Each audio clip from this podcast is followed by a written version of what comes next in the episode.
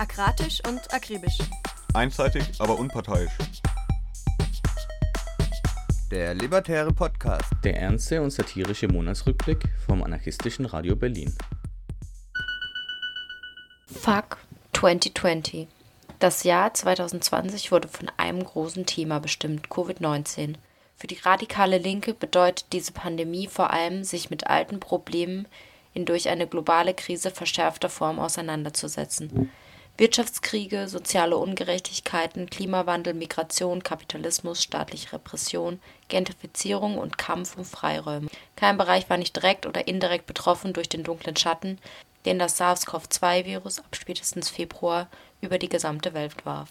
Aber es regte sich auch Widerstand und wir vom A-Radio Berlin haben für euch mal wieder Beiträge zu gerade passierender widerständiger Praxis, aber auch zu zukünftigen Aktionen vorbereitet, weil wir auch finden, dass wir uns trotz der ganzen Scheiße nicht unterkriegen lassen sollten und nicht rechten VerschwörungsideologInnen die Deutung des Ganzen überlassen wollen. In diesem Sinne, Corona ist das Virus, aber Kapitalismus die Pandemie.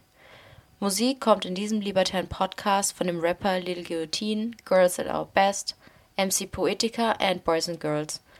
Und wie immer freuen wir uns über Fragen, Anregungen und Kritik unter aradio-berlin at riser.net.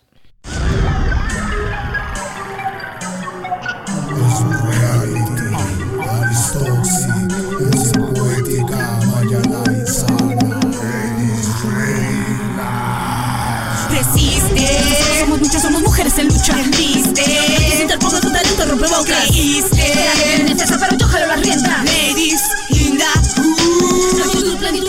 robamos miradas en el rap femenino, siempre lo estamos a full. Temple constante, mujer indomable, consciente de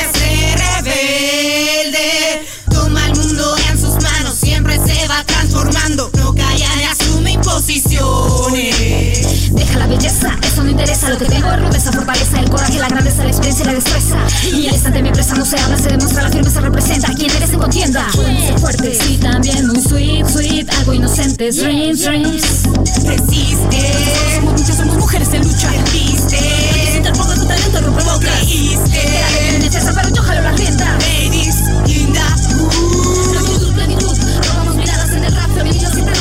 Lo estamos a full. No pongo teorema, rap solo, impongo mis temas. Escenas los temas, mis nenas. Ladies in the hood, hood. Rompiendo esquemas, lo hacemos bien cool. Rompiendo las reglas, siguiendo cual luz. Potente, potente, llega al subconsciente. Se queda presente con omnipotente. Selectas, directas, rimas que revientan. Nada para la contienda. Esta fémina no tiene rienda. Llego fuerte y tomo el control. No tengo dudas de que esto es mi don.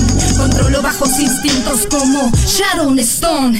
Que empiece el juego, juego. Nadie me da miedo. Tengo el talento para dejar a todos muertos. Somos muchas, somos mujeres en lucha. Viste. Interponga tu talento, rompe bocas. Creíste. Necesario, pero yo jalo la rienda. Ladies in the hood. Plenitud, plenitud. Robamos miradas en el rap femenino, Mujeres guerreras presentes en escena. Combinan talento con el intelecto. Sustenta presencia con su fortaleza. Aporta conciencia cada una con su esencia. Nunca serán plásticas. Superficiales somos clásicas. Prácticas de este sonido. Fanáticas. Aquel que dijo que esta chica no podría. Que el rap no se combinaría. Irónico y lógico, a no ser su más enferma fantasía.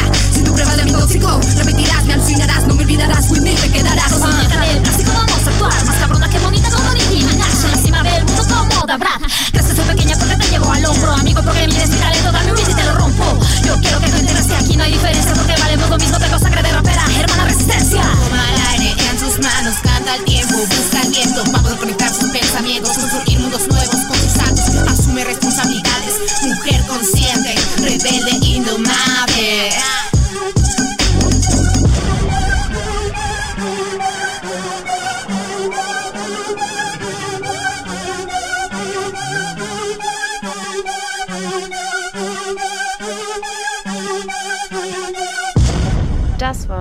MC Poetica mit Ladies in the Hood. Und wir springen gleich an den ersten Ort des Geschehens, ein Ort, der immer wieder im allgemeinen Pandemietaumel untergegangen ist, nach Moria. Moria ist ein kleiner Ort auf der griechischen Insel Lesbos, der an sich wahrscheinlich sehr unbekannt wäre, aber durch das gleichnamige riesige Geflüchtetenlager, das hier schon seit Jahren entstanden ist, und den verheerenden Brand in diesem Jahr hat es mal wieder eine traurige Berühmtheit erlangt und ist in das kollektive Gedächtnis eingegangen. Ihr hört jetzt gleich ein Interview mit einer Aktivistin, die vor Ort aktiv war und ein bisschen von der aktuellen Situation erzählt. Kannst du kurz erklären, wie sich die Situation nach dem Brand im Lager Moria äh, entwickelt hat und wie die aktuelle Lage gerade auf Lesbos ist? Genau, also ich kann vorweg sagen, ich war zur Zeit des Brandes Anfang September gar nicht auf Lesbos, sondern ich bin erst Anfang Oktober gekommen. Ähm, es gab ja Anfang September diesen Brand von dem alten Moria, nennen wir es heute. Das neue Moria, das quasi existiert hat, als ich da war, wird auch Moria 2 oder Karatepe genannt.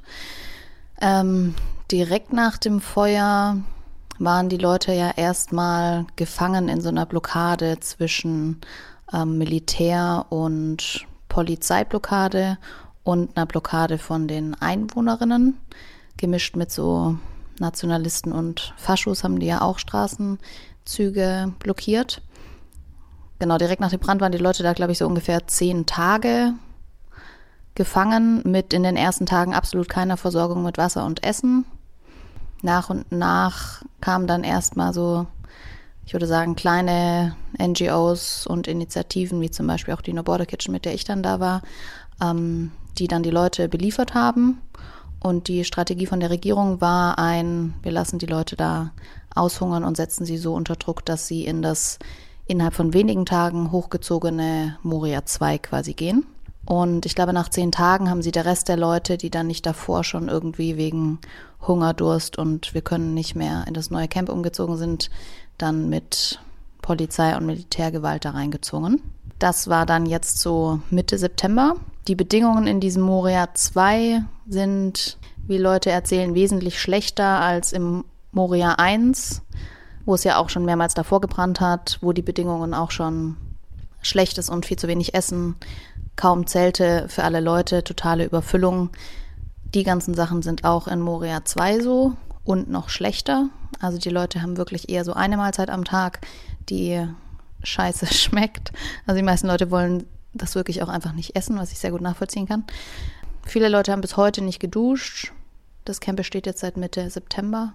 Genau, es gibt Gewalt nachts, kaum Sicherheit für Familien und Frauen. Genau, es gibt auch keine Verbesserung, was so Asylprozesse laufen genauso langsam und schleppend wie davor. Genau, das neue Camp ist sogar noch im Vergleich zu Moria 1 noch beschissener gelegen. Also das liegt in so einer ähm, Windeinzugsschneise direkt am Meer. Ich weiß nicht, ob äh, die Hörerinnen und Hörer hier so ein bisschen die Nachrichten zu Lesbos verfolgen. Die ganzen Zelte stehen jetzt schon quasi unter Wasser das ganze Camp ist absolut nicht vorbereitet auf Winter. Und genau, ich würde sagen, zu dem Zeitpunkt, als ich da war, wurde mir immer gesagt, dass Moria 2 ist eigentlich viel schlimmer. Vor allem, weil eigentlich ja versprochen wurde, es wird kein neues Moria geben. Glaube ich, ist jetzt so ein bisschen die Lage eigentlich schlimmer als davor. Und wie gehen die Geflüchteten mit der Situation um? Gibt es da äh, Proteste? Wie, wie organisieren die sich? Also auch schon in der Zeit quasi, wo es noch Moria 1 gab, gab es immer wieder zum Beispiel Hungerstreiks in dem damals noch existierenden Gefängnis in Moria. Es gab auch die ganzen Jahre über immer wieder Demonstrationen wegen der ähm, furchtbaren Bedingungen, manchmal wirklich Demos für besseres Essen und Duschen, manchmal von Frauen für mehr Sicherheit. Und ähm, die erste Demonstration, von der ich so richtig mitbekommen habe, kurz bevor ich auf die Insel gefahren bin, war die quasi innerhalb dieser Straßenblockade ähm, nach dem Brand, wo die Leute einfach gesagt haben, äh, zum einen, wir können nicht mehr, irgendwas muss sich hier ändern und wir wollen nicht wieder in ein neues Camp, das ja zu der Zeit schon aufgebaut wurde. Genau. Also es gibt auf jeden Fall Protest. Ich finde es immer wieder verwunderlich auch, dass die Leute so im Endeffekt ja auch so ein bisschen ihre ganzen Asylcases ähm, gefährden mit Protest, weil es natürlich immer die Möglichkeit gibt, dass sie dann einfach in diesen Knast kommen, je nachdem, was sie machen bei so einem Protest. Und natürlich auch zum Beispiel innerhalb dieser Zehn-Tage-Blockade, Zehn-Tages-Blockade wurden die Leute ja mit Tränengas beschossen und ziemlich gewaltsam in dieses ähm, Camp gedrängt. Also quasi so Bullengewalt, die wir hier auch von Demos kennen, gibt es da auf jeden Fall auch. Und da wird dann auch kein Unterschied gemacht zwischen Kindern, Families oder so, die dann da mit dabei sind. Genau, also es gibt auf jeden Fall auch noch Widerstand. Ich würde sagen, mit Corona und zu diesem, es wird einfach immer, immer zehrender an den Kräften, nimmt es wahrscheinlich auch so ein bisschen ab. Also zu der Zeit, als ich da war, gab es tatsächlich keinen Protest, aber ich war auch nur fünf Wochen da. Zumindest keinen, von dem ich mitbekommen habe. Genau, ein großes Ding ist auf jeden Fall so die psychologische Verfassung der Leute, die, ich weiß nicht, ob man immer schlechter werden sagen kann. Auf jeden Fall, es ist immer mehr Thema, dass es die Leute einfach psychische Erkrankungen, Depressionen haben und es werden immer mehr Psychologinnen auch gesucht zur Betreuung. Was auf jeden Fall ähm, auch ein Punkt ist, ist die Selbstorganisierung der Geflüchteten. Ähm, als einen Umgang auf jeden Fall damit. Zum Beispiel hat sich das ähm, Moria Awareness Team gegründet, die Moria Corona Awareness Team, die quasi gesagt haben, okay, Corona-Fälle gab es im Camp, eigentlich quasi UNHCR, die so offiziell mit dem Camp betraut sind, das zu organisieren, machen da nichts. Wir organisieren jetzt selber irgendwelche Waschbecken und Masken. Und genauso zum Beispiel gibt es auch die Moray White Helmets, die so verschiedene Sachen im Camp irgendwie organisieren, damit die Leute auch mal was anderes machen können, als den ganzen Tag nur in ihrem Zelt rumzuhocken. Oder die sich zum Beispiel um so Aufbau und ähm, Reparaturen im Camp kümmern. Also ich würde sagen, die Leute sind in dem Rahmen, in dem es möglich ist, auf jeden Fall selber aktiv geworden und probieren die Situation im Camp selber so ein bisschen zu verbessern. Dann gibt es ja auch verschiedene linke Gruppen, die auf Lesbos unterwegs sind. Kannst du kurz sagen, welche das sind und welche Aufgaben die aktuell übernehmen? Ich finde es ganz schwer von so linken Gruppen da an sich zu sprechen. Also die Organisation oder die Gruppe, mit der ich da war, ist die No Border Kitchen. Die ist meines Wissens schon seit 2015 oder sogar noch früher auf der Insel und hat sich natürlich im Laufe der Zeit auch immer verändert, weil auch so ein bisschen die Leute, die da sind, verschiedene Dinge tun. Also eine Sache, die die No Border Kitchen macht, ist Essensverteilung von quasi gekochtem Essen, aber auch die Verteilung von Foodboxen. Das heißt, so Boxen, die einmal die Woche an Leute verteilt werden zum selber kochen. Da ist dann Reis, Kartoffeln, so Sachen da. Im Winter vor allem auch so warme Klamotten, Schlafsäcke. Man könnte es auf jeden Fall erstmal so als so Ersthilfe, humanitäre Hilfe oder sowas bezeichnen, was zunächst eigentlich mal erscheint wie das, was andere NGOs, die vielleicht nicht aus so einem linken, linksradikalen Spektrum oder sowas kommen, auch machen. Der Unterschied ist vielleicht so ein bisschen, was sich jetzt auch zeigt, ähm, nachdem es Moria 2 gibt, dass es schon so ein striktes, wir arbeiten eigentlich nicht mit staatlichen Institutionen, nicht mit Polizei und Militär zusammen. Das heißt, aktuell zum Beispiel beliefert die No Border Kitchen nicht das Camp oder Leute, die im Camp wohnen. Genau, ich würde sagen, die linken Strukturen haben sich viel darum gekümmert, dass eben die Leute, die gesagt haben, wir wollen nicht in diesem Camp leben, auch leben können. Das heißt, es wird probiert, Wohnungen zu organisieren für Leute, die irgendwie vor allem nach dem Brand auch sich nicht mehr sicher gefühlt haben und gesagt haben, wir müssen da weg. Genau, das heißt Unterstützung mit irgendwie Wohnungen finden, manchmal auch finanziell.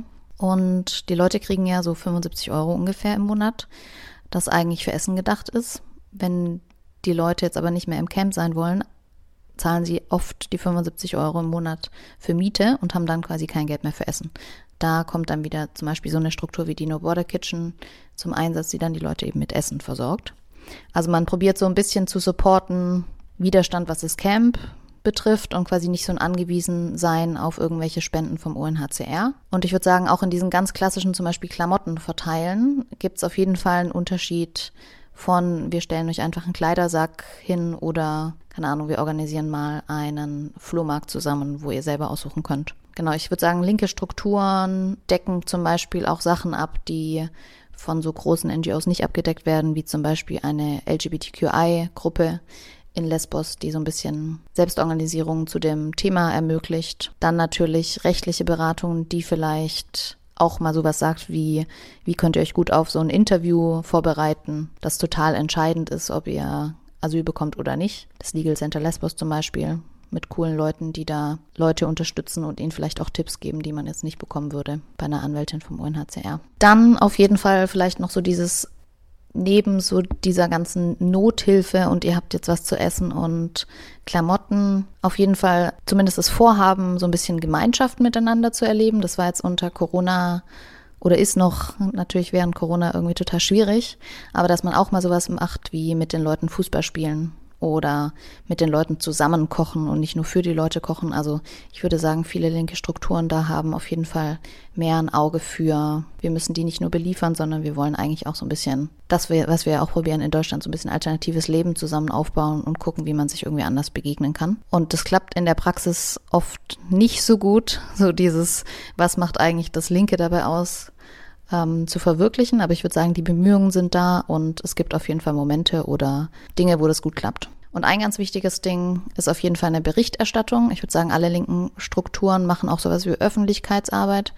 Ich kann zum Beispiel ans Herz legen ähm, den Blog von der No Border Kitchen. Da haben sich Leute zum Beispiel jetzt die Mühe gemacht, die ganzen Erlebnisse mit dem, also während des Brandes und danach so ein bisschen aufzuarbeiten. Und ich würde sagen, es ist auf jeden Fall auch ein Ziel, neben diesen ganzen Berichterstattungen von Tagesschau und Spiegel und zu allen großen Sachen, die da passieren, reisen ja immer hunderte von Journalistinnen dann für so ein, zwei Tage an und bringen dann Bilder und Geschichten. Und ich würde sagen, die linken Strukturen und auch die Geflüchteten selber probieren da eben nochmal so ein bisschen differenzierteres Bild von wie wie ist da Staat eigentlich mit verwickelt, was hat das mit so EU-Border-Regime zu tun und sowas, das so ein bisschen kritischer mit einzubauen. Wie reagiert denn der griechische Staat, Frontex, die Behörden, die da alle unterwegs sind, auf die linken Strukturen und auch auf widerständige Geflüchtete? Also ich würde sagen, auf beide sehr repressiv. Also auf die ähm, Geflüchteten selber. Es gibt ja diesen, oder es gab im alten Moria ein Gefängnis. Ich würde sagen, Leute, die da irgendwie genervt haben oder sowas, konnte man sehr leicht einfach da reinstecken für ein paar Wochen. Da gibt es auch absolut keine rechtliche Grundlage für oder irgendwelche transparenten, wie kommt man da wann rein, Regelungen. Bei den Demonstrationen, die ich zumindest auf Twitter verfolgt habe oder die mir erzählt wurden, also sind die griechischen Bullen und das Militär auch einfach mit Tränengas und Gewalt vorgegangen und man sieht tatsächlich auch viele Videos, wie irgendwie griechische Cops irgendwelche Migranten, die mit Einkaufstüten zurück zum Camp laufen, zusammenschlagen. Also ich glaube von Polizei, Militärseite auf jeden Fall Repression und Gewalt. Man sieht auch tatsächlich in Mytilini, dieser kleinen Hafenstadt, immer ein Hellenic Coast Guard Boot und meistens auch ein Frontex Boot stehen. Das heißt, es ist sehr präsent. Und wenn man so die Medien verfolgt, weiß man, dass das Ganze auch noch passiert. Also Pushbacks und ähm, Pullbacks auf dem Meer finden auch immer noch statt. Genau, und das Gleiche würde ich sagen, vielleicht weniger Gewalt, aber sehr viel mehr Repression auch findet gegen NGOs statt. Also ich wäre eigentlich im Oktober mit diesem Menschenrechtsbeobachtungsschiff Mare Liberum gefahren. Die haben die Mission aber abgesagt, weil es quasi so Ermittlungen gibt wegen Menschenhandelsschmuggel. Und das betrifft nicht nur die Mare Liberum, sondern auch andere NGOs. Also es wird irgendwie gegen 33 Mitgliederinnen ermittelt. Und auch wenn man sich so Presseberichte anguckt oder irgendwelche Reden von ähm, Mitsotakis oder anderen wichtigen griechischen PolitikerInnen, dann sprechen die immer davon, dass es die guten NGOs gibt, UNHCR, die mit der Regierung zusammenarbeiten und dann die, die davon eigentlich nur profitieren, dass es den Geflüchteten so schlecht geht. Und dagegen werden sie vorgehen. Also es gibt auf jeden Fall ein, wir wollen eigentlich keine kritischen NGOs auf dieser Insel haben. Und die No Border Kitchen zum Beispiel darf eigentlich kein Essen ausfahren und wird auch auf jeden Fall von der Polizei daran gehindert, wenn sie es versucht. Und genau, was mich zum Beispiel verwundert hat, war, dass es nicht nur so linke, selbstorganisierte Strukturen betrifft, sondern zum Beispiel auch in der Zeit, in der ich da war, wurde ja dieses Camp Pigbar geräumt, was kein besetzter Squad ist und auch nicht von linksradikalen Griechinnen oder sowas verwaltet wird, sondern wo auch so ganz offizielle große NGOs und Geld mit drin steckt.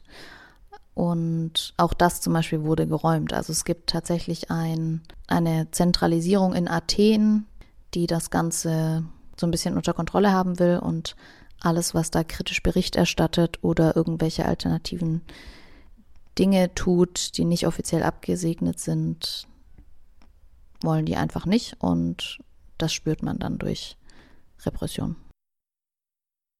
Und wie äh, reagiert die Bevölkerung auf die linken NGOs, auf die Geflüchteten? Ich wusste das, bevor ich nach Lesbos gefahren bin, auch nicht, aber eigentlich hat Lesbos eine Fluchtgeschichte. Also auch die Bewohnerinnen dort sind zu großen Teilen irgendwann so um 1920 rum tatsächlich nach dem türkisch-griechischen Krieg, nach dem Ersten Weltkrieg war der nach Lesbos zwangsumgesiedelt und geflüchtet. Ich würde schon sagen, dass das so ein bisschen was mit der Grundstimmung, zumindest so am Anfang 2015 ausgemacht hat. Es gibt auch noch Initiativen, die so ein bisschen die Historie der Insel hochhalten und sagen, deswegen müssen wir eigentlich besonders offen sein mit den Leuten, die jetzt eben auch flüchten. 2015 wurde mir zumindest erzählt, hat man das auch noch gespürt. Also die Leute waren sehr, sehr freundlich, offen und hilfsbereit, haben sowohl die NGOs als auch die ankommenden Flüchteten, die damals ja noch ganz viel im Norden der Insel mit Booten ankamen, willkommen geheißen und unterstützt. Zu der Zeit, als ich da war, hat man es auf jeden Fall nicht mehr so stark wahrgenommen. Ich weiß auch, dass es ähm, März 2020 ja auch teilweise so Straßenblockaden gab und NGOs angegriffen wurden und Migrantinnen von tatsächlich auch vielen lokalen Anwohnerinnen, die jetzt nicht organisierte Nazis oder sowas sind, aber die einfach keinen Bock mehr haben. Da sind auf jeden Fall ganz viele so rassistische Ressentiments mit dabei, aber auch ganz viel einfach so ein Athen lässt uns hier im Stich. Wir sind seit Jahren hier quasi mit diesem Problem konfrontiert man muss auch dazu sagen, auf Lesbos leben, glaube ich, so knapp über 80.000 Leute, ein bisschen über 30.000 in Mytilini. Wirklich so eine halbe Stunde maximal davon entfernt eben dieses furchtbare Geflüchtetenlager mit teilweise ja 20.000 Leuten, jetzt eher so 8.000, also es gebrannt hat 13.000, also schon einfach im Vergleich zur Stammbevölkerung, würde ich jetzt mal so nennen, von Lesbos, sehr, sehr viele Menschen wenn man sich das jetzt mal so vorstellt, hier, wo die Leute wirklich schon mit einem viel, viel wenigeren Prozentsatz Probleme haben, war das dafür, finde ich, verhältnismäßig ruhig, dass die Leute sich da wirklich im Stich gelassen fühlen von so einer Regierung in Athen, die da einfach so ein bisschen, ja, die Inselbewohnerinnen damit alleine lässt. Was ich finde, nicht entschuldigt, dass da einfach ganz viel Rassismus mit dabei ist und mittlerweile die Leute wirklich einfach, ja, gewaltvoll gegen NGOs und Migrantinnen vorgehen. Aber das kommt nicht von quasi, wir sind alle organisierte Nazis und hatten von Anfang an keinen Bock, sondern ich würde sagen, ein Großteil davon ist tatsächlich über die Zeit entstanden, wo sich einfach nichts getan hat. Du hast es am Anfang schon mal erwähnt, als du über diese Blockaden geredet hast. Du hast jetzt auch wieder teilweise von organisierten Nazis das erwähnt. Welche Rolle spielen denn die auf Lesbos oder spielen die überhaupt eine Rolle? Also ich war ja nur fünf Wochen auf Lesbos und ich kann jetzt tatsächlich nur Sachen erzählen, die mir quasi erzählt wurden von Leuten, die sich damit mehr beschäftigen.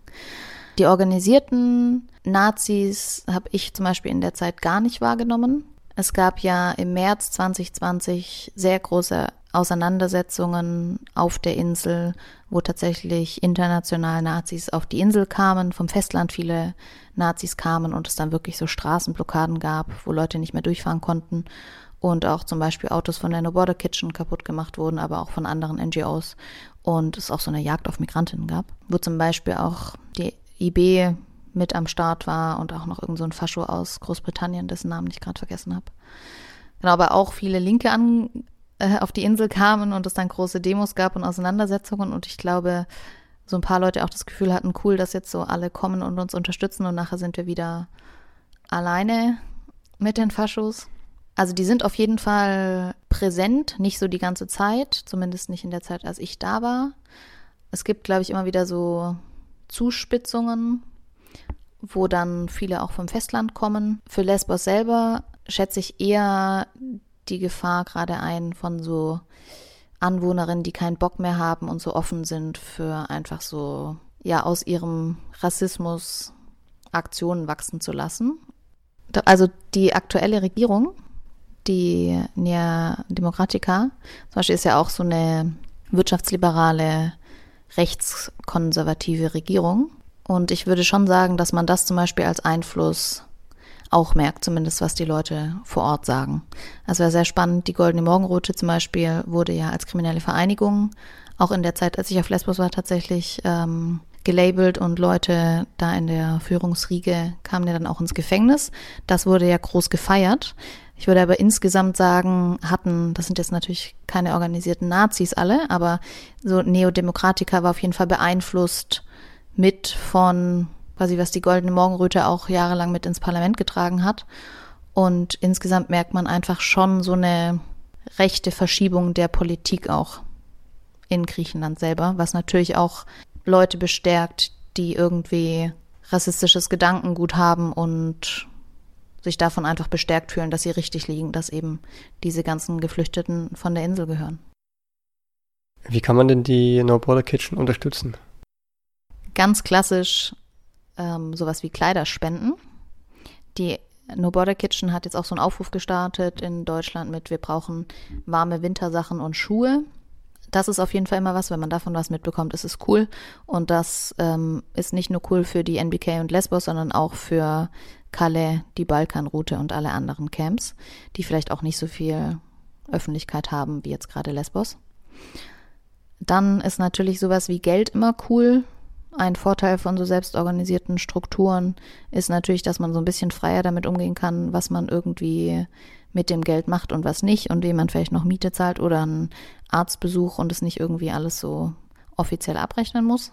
Und dann, das habe ich jetzt so im Nachhinein, als ich wieder in Deutschland bin, gemerkt, man fühlt sich dort einfach oft richtig hilflos und hat so das Gefühl, man macht hier eher so soziale Arbeit, humanitäre Hilfe und das ist total wichtig aber es ändert sich quasi nichts auf einer anderen Ebene. Deswegen würde ich tatsächlich sagen, wenn man dort helfen will, muss man sich vielleicht auch einfach hier organisieren. Ich würde sagen, dazu gehören antifaschistische Kämpfe, genauso wie sich bei Rheinmetall entwaffnen oder, keine Ahnung, einen kritischen Blog über, was macht Deutschland eigentlich an den europäischen Außengrenzen oder sowas. Also ich glaube wirklich so das große Ganze mit zu bedenken in der Organisierung hier und was vielleicht kleine Sachen, die man irgendwie hier macht, für Auswirkungen haben an der Außengrenze, hat sich auf jeden Fall so in den Wochen, in denen ich wieder hier bin, so ein bisschen verfestigt der Gedanke, dass die Organisierung hier total wichtig ist für die Arbeit dort und dafür, dass sich dort wirklich was ändert auf einer anderen Ebene.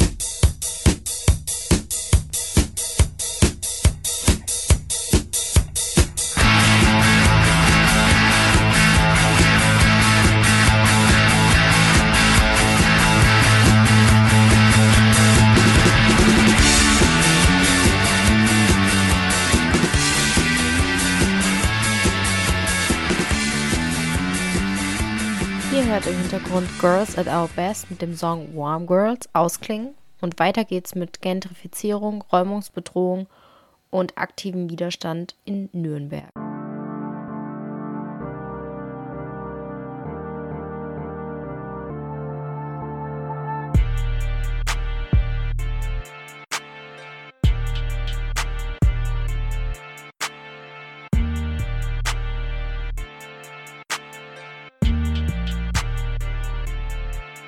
Ich hatte das Glück, heute mit Annalena vom Projekt 31 aus Nürnberg zu sprechen. Und unsere aufmerksamen HörerInnen erinnern sich vielleicht, dass wir schon im vorletzten Podcast einen Ausflug nach Nürnberg gemacht haben, als wir mit zwei AktivistInnen von Auf der Suche gesprochen haben. Und auch Mobi gab es aus Nürnberg. Ja, genau. Und heute geht es mehr um das Projekt 31 und da habe ich ein Interview geführt und als erstes hatte mich interessiert, was ist denn das Projekt 31 und was macht es so aus? Ja, voll gerne. Erstmal danke, dass ich dir auch nochmal Sachen erzählen darf. genau, also das Projekt 31 ist halt ein selbstverwaltetes Jugend- und Kulturzentrum in Nürnberg in der Südstadt und das ist ein relativ buntes, lebendiges Projekt, wenn jetzt nicht gerade halt irgendwie Corona ist. Ähm, genau, also letztendlich geht es uns darum, dass wir uns organisieren wollen, zusammen irgendwie einen Raum gestalten und bespielen wollen, der möglichst hierarchiefrei ist, der ähm, ein Freiraum ist, also mit möglichst wenig Diskriminierungen irgendwie aufkommen und wir quasi darauf hinarbeiten, eben möglichst viele Diskriminierungsformen dort auch abzubauen dass wir quasi halt jetzt schon in dem bestehenden System irgendwie versuchen, halt uns irgendwie ein anderes Miteinander und ein anderes, einen anderen Umgang miteinander zu erproben und uns eben auch dementsprechend zu organisieren. Es ist ein Jugend- und Kulturzentrum, das heißt, da sind auch, ne, also es passiert ganz viel da im Bereich Kultur, im Bereich politischen, sozialen.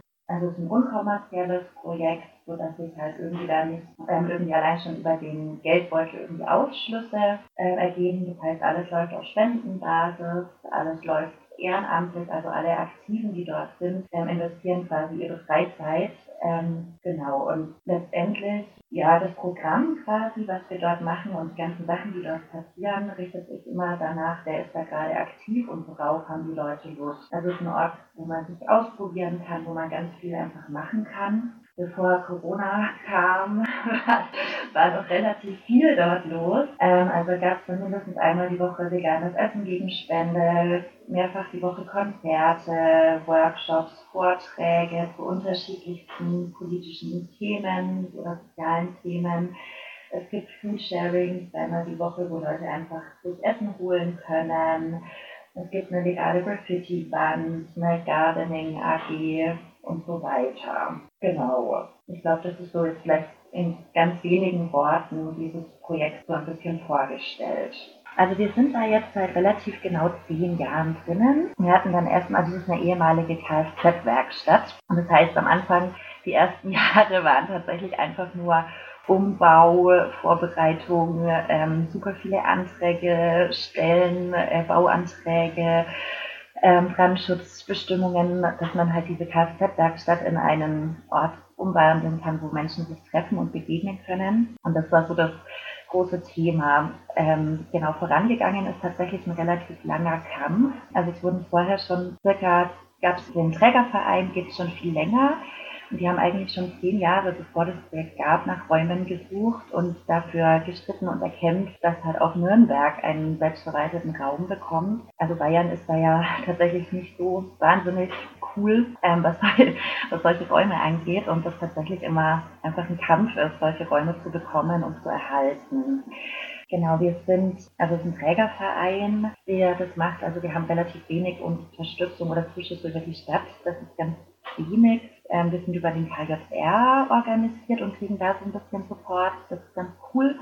Genau, also eigentlich ist es ja inzwischen, wie gesagt, schon ein relativ auf jeden Fall sehr lange Thema in Nürnberg und deswegen ist es auch irgendwie abgefahren, wenn man sich anschaut, so es musste erstmal zehn Jahre dafür gekämpft werden, bis dieser Raum in seiner jetzigen Form existiert und jetzt sind wir halt schon wieder von Schließung und Räumung bedroht. Genau, also das ist tatsächlich ein bisschen frustrierend, wenn man sich anschaut, wie lange halt der Kampf vorher war und wie viel Arbeit da letztendlich und wie viel Herzblut in diesen Raum reingeflossen ist und dass es halt schon wieder vor dem Aussteht und ist einfach nur ätzend und scheiße. ja. Dann hat uns die Nachricht erreicht, dass es gerade etwas schwierig ist um das Projekt 31, also die sind räumungsbedroht und ich habe Annalena zur aktuellen Situation befragt. Also es ist tatsächlich relativ klassisch, würde ich sagen. Also das komplette Gelände. Also wir haben, vielleicht das noch ganz kurz, wir haben einen Seminarraum, wir haben einen Kneipenraum, einen Keller, einen Umsonstladen ähm, und einen relativ großen Hof. Also gerade ist es echt tatsächlich ein super schönes Gelände. Und dieses komplette Gelände wurde verkauft und das hat halt jetzt eine Investmentfirma gekauft. Ähm, ungefähr vor eineinhalb, zwei Jahren würde ich sagen, für ungefähr 600.000 Euro. Und jetzt verkauft es eben dieselbe Investmentfirma weiter. Der Preis ist jetzt schon ähm, bei über einer Million Euro. Genau, und die wollen da halt quasi das komplette Projekt platt machen und ein und Eigentumswohnungen, also dann riesiges Haus mit Eigentumswohnungen hinmachen. Ja, also das heißt, es ist halt irgendwie tatsächlich so dieses mega klassische Investmentfirma kommt, kauft halt alles auf, was irgendwie geht, um damit noch mehr Kohle zu machen und alle Leute, die vorher da waren, müssen weichen. Und das ist halt irgendwie auch in Nürnberg massives Thema mit ne, explodierenden Mietpreisen, mit Gentrifizierung. Alle Sachen werden irgendwie verdrängt oder also entweder an einem kompletten Rand von der Stadt wo es irgendwie vielleicht noch ein bisschen bezahlbar ist, aber selbst das funktioniert eigentlich nicht mehr gut, sondern ja, letztendlich bleiben halt einfach alle auf der Strecke, die halt irgendwie nicht genug Kohle haben und das sind viele und profitieren tun halt wie immer nur die Reichen. So herzlichen Glückwunsch. Und genau, es ist gleichzeitig halt so, dass diese Räume verkauft werden und unser Mietvertrag ausläuft. Genau. Es ist zwar so, dass wir eigentlich im Mietvertrag eine Klausel haben, dass wir fünf Jahre den Mietvertrag verlängern könnten. Das ist aber halt super unklar klar, wie entscheiden Gerichte? Ja, keine Ahnung. Also darauf sich zu verlassen, funktioniert halt eigentlich nicht gut. Genau, wir versuchen trotzdem halt irgendwie auch den rechtlichen Weg gehen und haben halt, sind über auf ganz vielen Ebenen halt aktiv geworden. Wir haben die letzten Monate und Jahre eigentlich inzwischen schon ganz, ganz viel nach alternativen Objekten gesucht. Das gestaltet sich super schwierig. Also es gibt auch in Nürnberg viel Leerstand, aber da kommt man irgendwie nicht ran. Viele Sachen sind einfach schon verplant, sollen abgerissen werden und irgendwie Wohnhäuser gebaut werden. Bei vielen Sachen ist es uns einfach nicht möglich, die Eigentümer zu ermitteln, die EigentümerInnen zu ermitteln. Und dann ist es so, dass die Sachen, die es gibt, einfach unbezahlbar sind. Genauso, dass irgendwie dieser Weg voll unaussichtsreich ist. Wir haben ganz viele Gespräche mit der Stadt Nürnberg geführt und haben da jetzt aber auch letzte Woche die Nachricht bekommen, dass die Stadt das Haus nicht für uns kaufen wird, weil das wollten wir eigentlich, dass die Stadt kauft uns das Haus und gibt uns das für einen Euro weiter oder so. Nein, tun sie nicht. Sie geben uns auch keinen Kredit, dass wir das selber kaufen können. Genau, das heißt, das hat wenig überraschend nicht funktioniert. Und was wir aber geschafft haben, ist, dass wir auf jeden Fall einen massiv hohen Druck schon aufgebaut haben auf die Stadt Nürnberg. Also es ist auch da so in Politikreisen irgendwie auf jeden Fall Thema. Und um den Druck weiter zu erhöhen, wollen wir jetzt eben am 12. auch nochmal auf die Straße gehen, am 12. Dezember. Also was tatsächlich beschlossen wurde, auch so ganz offiziell im Stadtrat ist, sie unterstützen uns bei der äh, Suche nach alternativen Räumlichkeiten. Ähm, dieser Beschluss steht, aber da kommt irgendwie nicht so wahnsinnig viel bei rum. Ähm, also man muss wissen, in Nürnberg das ist wahrscheinlich jetzt auch nicht nur Nürnberg spezifisch, aber das betrifft jetzt nicht nur uns als irgendwie kulturpolitischer Raum, sondern es gibt wahnsinnig viele Kulturprojekte und Initiativen, die gerade vor dem Ausstehen, was ein Teil davon auch an Corona natürlich liegt, aber schon auch, weil es der Stadt bisher einfach nicht wichtig war, irgendwie auch kleine Initiativen zu fördern, sondern ja klar, da steht halt Hochkultur im Vordergrund und dass es irgendwie auch andere Formen und Arten von Kultur Arbeit und politische Arbeit gibt, das wurde bisher einfach wenig gesehen oder wenig gefördert. Und die Situation ist, dass es halt wirklich gerade sehr viele Initiativen gibt, die aus ihren Räumen raus müssen, die halt irgendwie ihre Orte verlieren. Und bis vor kurzem hatte sich die Stadt Nürnberg noch als Kulturhauptstadt 2025 beworben, also Kulturhauptstadt Europa, ohne diese ganzen Sachen auf dem Schirm zu haben. Glücklicherweise ist es Nürnberg nicht geworden. Es ist einfach so, Erbe nicht zu der, ja nicht zu der Praxis, sage ich mal, der Stadt passt. Und genau, letztendlich betrifft das gerade nicht nur uns, sondern eben viele Räume. Und da versucht, also man merkt schon, dass die irgendwie mehr, äh, das auch so in, so ich sag mal, in den verantwortlichen Politikkreisen irgendwie gerade so ein Oh Scheiße, das ist ja irgendwie gerade alles gar nicht so geil Ding passiert. Aber letztendlich wahnsinnig viel mehr bei rumgekommen ist halt für uns zumindest trotzdem noch nicht. Es gibt so einzelne super engagierte Leute im Stadtrat tatsächlich, also vor allem zwei Stadträtinnen, die da wirklich sich super dahinter hängen und irgendwie auch versuchen, da irgendwas zu bewegen. Aber bis jetzt kam halt einfach noch nicht wahnsinnig viel, oder was ist wahnsinnig viel, eigentlich kam bis jetzt halt noch nicht um. Also ich glaube, was wahnsinnig wichtig wäre, ist einfach Orte zur Verfügung zu stellen, wo solche Sachen laufen. Also wir merken, es ist natürlich wahnsinnig schwierig für ein unkommerzielles Projekt ähm, wie uns halt irgendwie Kohle aufzutreiben, um wirklich sich eigene Räumlichkeiten zu kaufen. Wahnsinnig schwer möglich, ähm, wenn wir halt weiter an unserem unkommerziellen Anspruch festhalten wollen und das wollen wir. Das heißt, eigentlich müsste, ne, wenn die Stadt, also das ist nämlich tatsächlich so, dass die Stadt Nürnberg permanent betont, wie unglaublich wichtig ihnen das Projekt 31 ist. Und es hat eine sehr hohe Priorität in der Stadt Nürnberg. Gut, das sagen die uns. Es ist natürlich auch interessant zu schauen, okay, Sachen, die eine sehr hohe Priorität haben, was passiert denn da? Ja, nicht, okay. Genau, nee, auf jeden Fall äh, würden wir uns tatsächlich schon wünschen, dass es halt einfach Orte gibt, die von der Stadt einfach zur Verfügung gestellt werden, wo Leute sich selbst organisieren können, wo Leute eben sich selbst organisieren und die Kulturarbeit und Jugendarbeit und politische und soziale Arbeit und so weiter gestalten können, wie sie es für richtig halten, an den eigenen Bedürfnissen orientiert, an den Bedürfnissen von der Gemeinschaft und der Gesellschaft irgendwie orientiert und nicht von oben nach unten, sondern halt einfach ja offene Orte der Begegnung und da entwickeln sich immer Sachen, da organisieren sich immer Leute, da passieren die tollsten Dinge, wenn Leute zusammenkommen und einfach einen Raum haben, wo sie sich halt irgendwie diskriminierungsfrei und repressionsfrei halt irgendwie austauschen und organisieren können. Und ohne solche Räume haben wir halt tatsächlich ein Problem. Also das hat ja auch eine super weite Dimension, wenn man sich anschaut, wo irgendwie rechte Strukturen, faschistische Tendenzen in der Gesellschaft gehen super krass ab. Es wird immer mehr, das ist unglaublich erschreckend, was da irgendwie gesamtgesellschaftlich passiert. Und jetzt beobachten wir halt gleichzeitig deutschlandweit, wie genau diese Orte, wo halt irgendwie der antifaschistische Widerstand irgendwie organisiert wird und gelebt wird, platt gemacht werden. Das ist ja auch nicht nur in Nürnberg der Fall, sondern da ist es ja eigentlich quasi wurscht, in welche Stadt man da schaut. Also überall werden linke Räume platt gemacht und genau gleichzeitig halt irgendwie Polizei und rechte Strukturen immer mehr Befugnisse und Macht und Gesetze bekommen. Das ist tatsächlich ein massives Problem. Das heißt, auch unter dem Aspekt müssen wir einfach dafür kämpfen, dass wir halt die Räume, die es gibt, dass sie bestehen bleiben, weil das halt auch immer ein Kampf um eine offene und antifaschistische und emanzipatorische Gesellschaft sind und deswegen halt einfach nochmal umso wichtiger ja.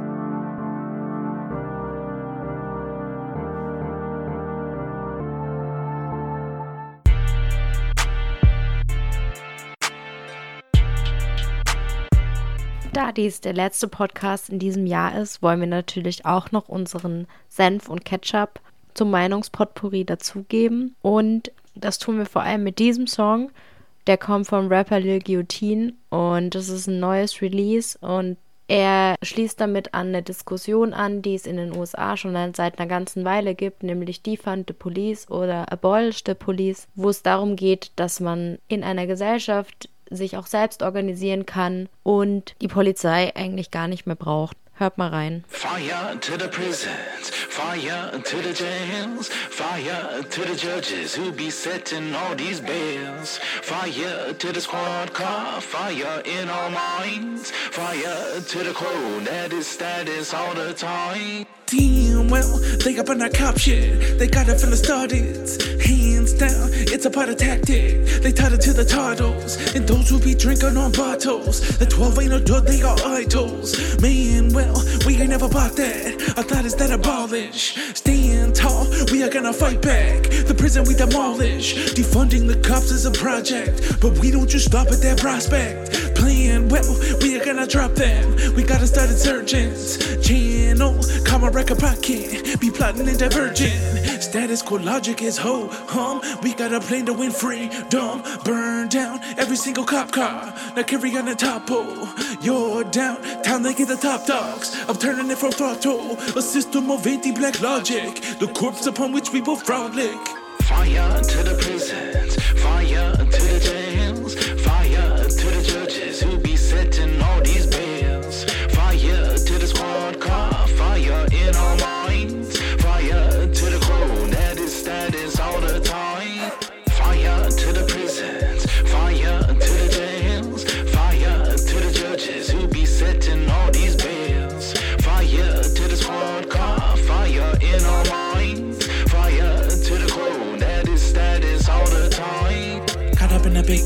like colluding president. Welcome to region where racism's prevalent. With hungers as common as cops with no evidence. A country who blame it on all the non-residents. Or melanin having in people with non-white elements. That's relevance. Implicated like a Takashi acquaintance. Inextricably tied to the racial imbibes. Social relations can't help it, like police investigations. The white man is stationed to leech on black greatness. I'm steady here for the revolution. Overturn this shit like Trump did two laws against water pollution. I want to smash whiteness and leave it in ruins, like tariffs and Leninists did to the Cubans. I wanna be cultural movement progenitor, abolish the cops and the senators, decolonize minds through the words that I said in here. Just like Nat Turner, put bigoted Karens in cancer fear. Fire to the prisons, fire to the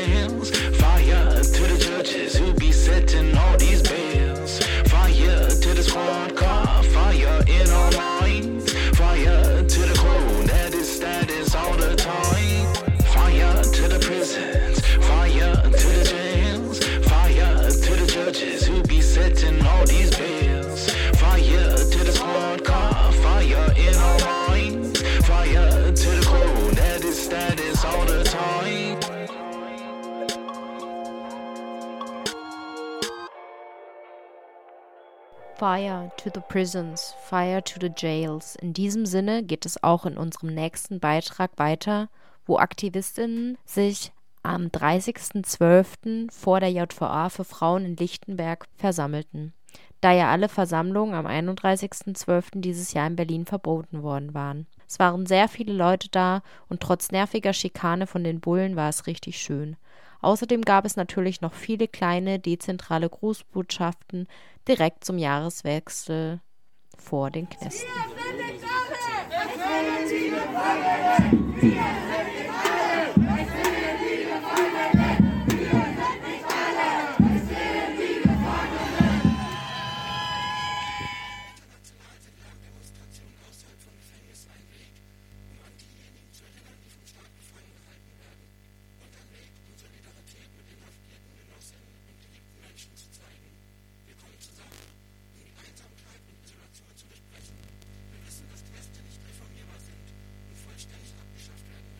The same procedure as last year, Miss Sophie? The Same procedure as every year, James.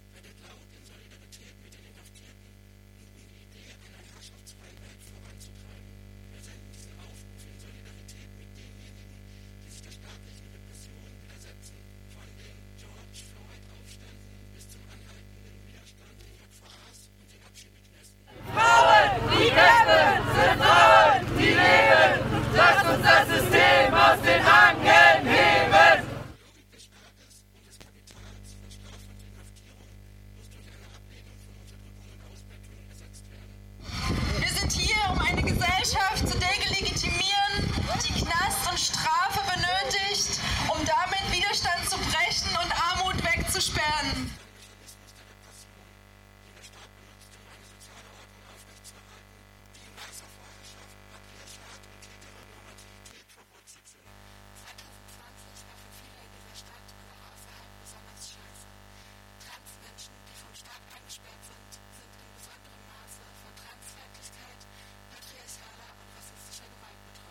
And so often, when trans women are attacked in these situations, they don't survive. But Cece did survive, and her gift for survival is a prison sentence when she was just defending herself.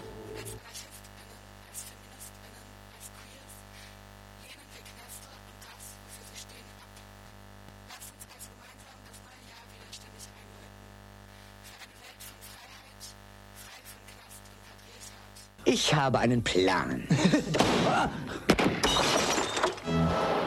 Egon, gewaltig! Phänomenal, wie machst du das, Egon? Du bist der Größte, Egon. Das ist ganz große Klasse. Ja, ja, schon. Weiter.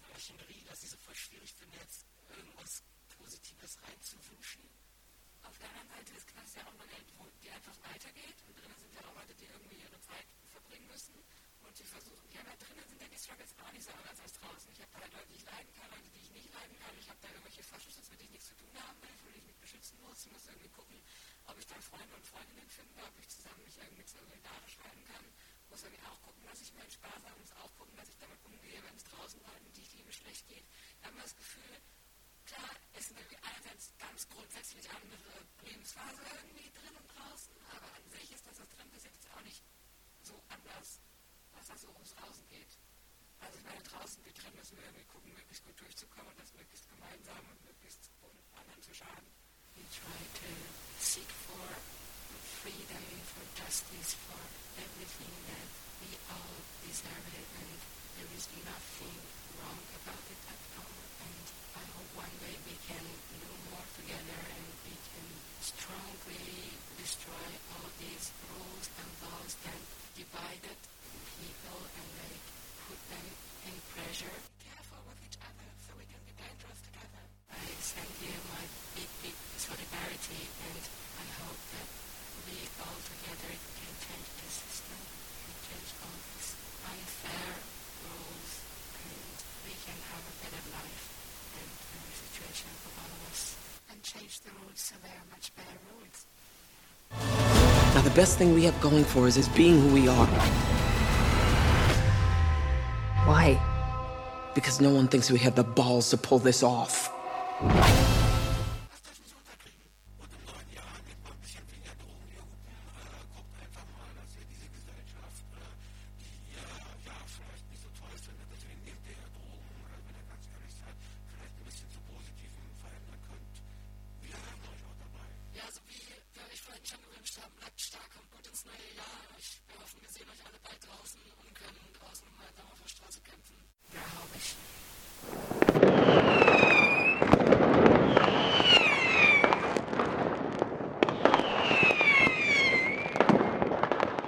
Und natürlich hat auch die Anarchie zum Ende dieses Jahres nicht geschlafen und treibt in aller Welt ihr Gutwesen.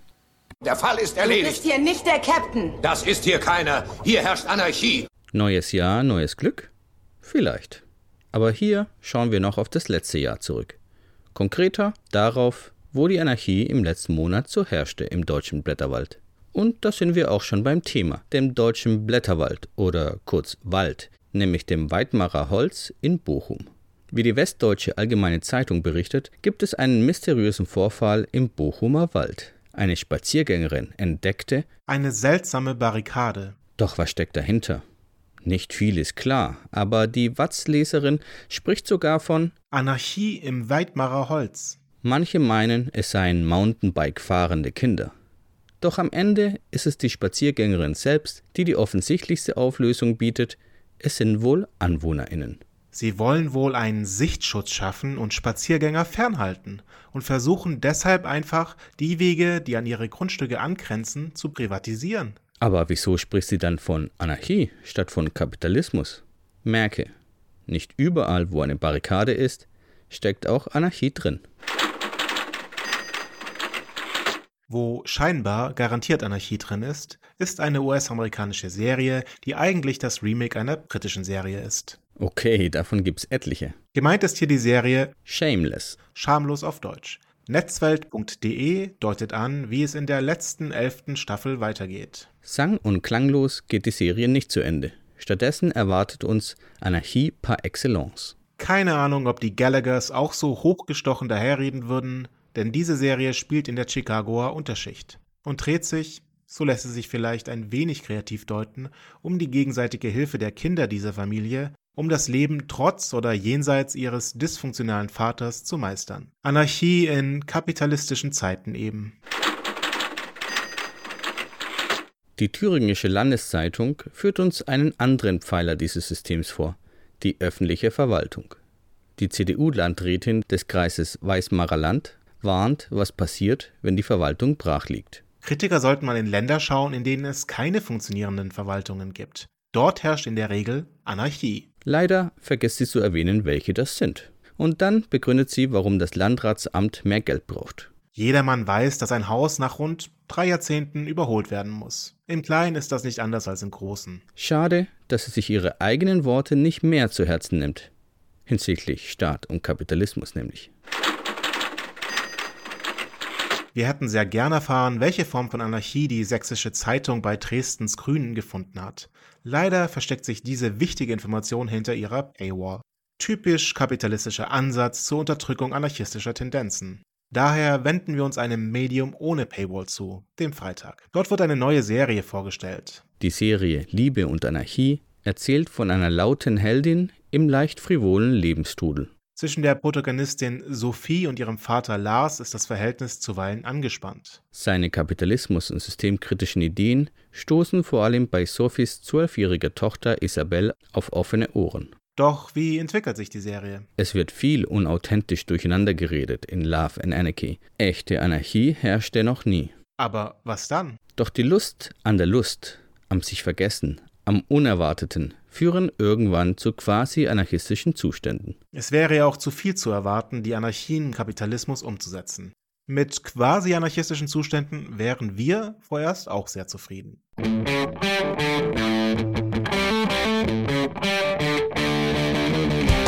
Das war's schon wieder von uns. Schön, dass ihr bis zum Ende dran wart. Wir hoffen, ihr habt euch in der Weihnachtspause gut gestärkt für die aktuellen und zukünftigen Kämpfe. Wir freuen uns über Post von euch mit Musikvorschlägen und Ideen und Kritik. Passt aufeinander auf, bleibt uns gewogen and stay rebel. Bis dann.